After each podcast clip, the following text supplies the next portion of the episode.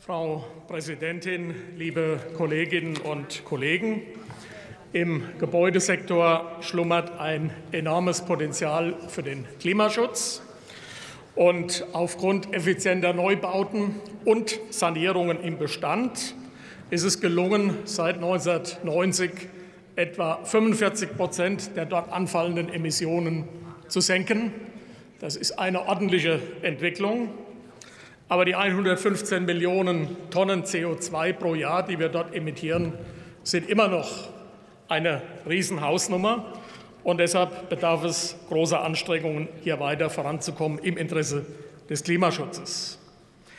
Unser Interesse muss sein, zu einer verlässlichen und attraktiven Bundesförderung für effiziente Gebäude zu kommen.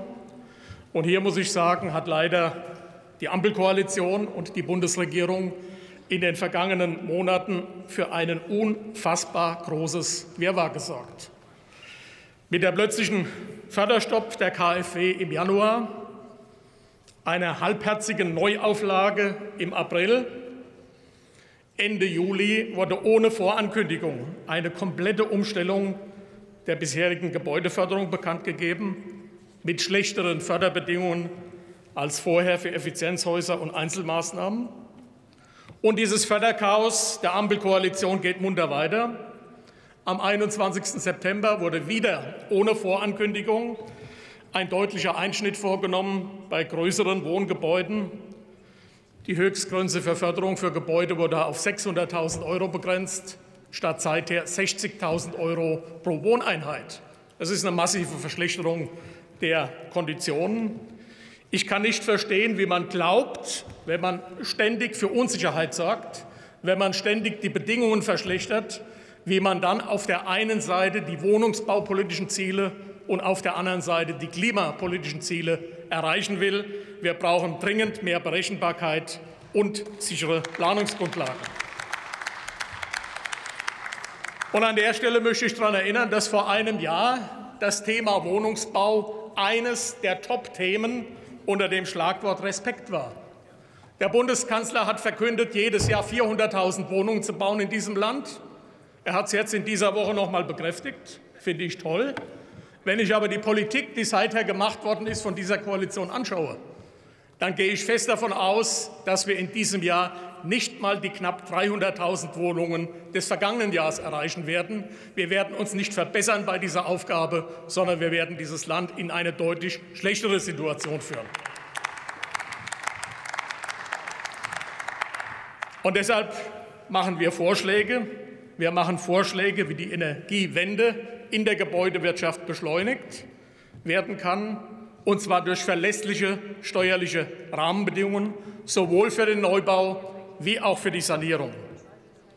Wir fordern die Neuauflage einer Sonderabschreibung für den Mietwohnungsneubau in Höhe von jährlich 5% für die ersten 4 Jahre, zusätzlich zu den 2% linearer AFA, die wir seither haben. Das würde in der Rechnung 28% ergeben. Und wenn Sie jetzt ankündigen, auf 3% zu gehen, dann wären wir sogar bei 31%, 32%. Finde ich toll. Aber ich glaube, damit würden wir einen wirklichen Schub setzen, um den Mietwohnungsbau in Deutschland energetisch auf einem guten Stand voranzubringen. Und zum Zweiten brauchen wir dringend einen Investitionsanreiz für Vermieter. Ich glaube, mit dieser Sonder-AfA würden wir in die Richtung gehen, wo wir in der vergangenen Wahlperiode erfolgreich geendet waren und was sie mittlerweile leider zerstört haben. Wir würden 2 Fliegen mit einer Klappe schlagen. Zum einen Neubau von bezahlbaren Mietwohnungen auf den Weg bringen und dort einen richtigen Schub auslösen. Und zum Zweiten, wir würden einen Anreiz setzen, klimatisch über die gesetzlichen Standards hinauszugehen. Und genau das ist das, was wir an der Stelle erreichen müssen. Meine sehr verehrten Damen und Herren, wir benötigen in Deutschland dringend eine echte Dynamisierung des Marktes, ein Zusammenspiel von Förderprogrammen, steuerlichen Rahmenbedingungen und ordnungspolitischen Maßnahmen, um das Thema Klimaschutz und Wohnungsbau voranzubringen.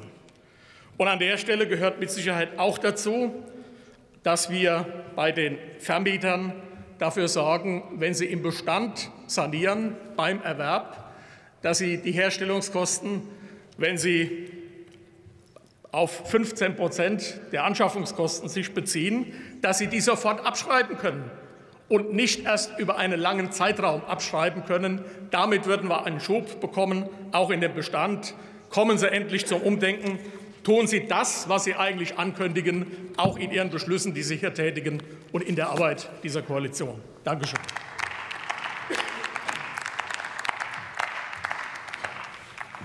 Das Wort hat der Kollege Bernhard Daldrup für die SPD.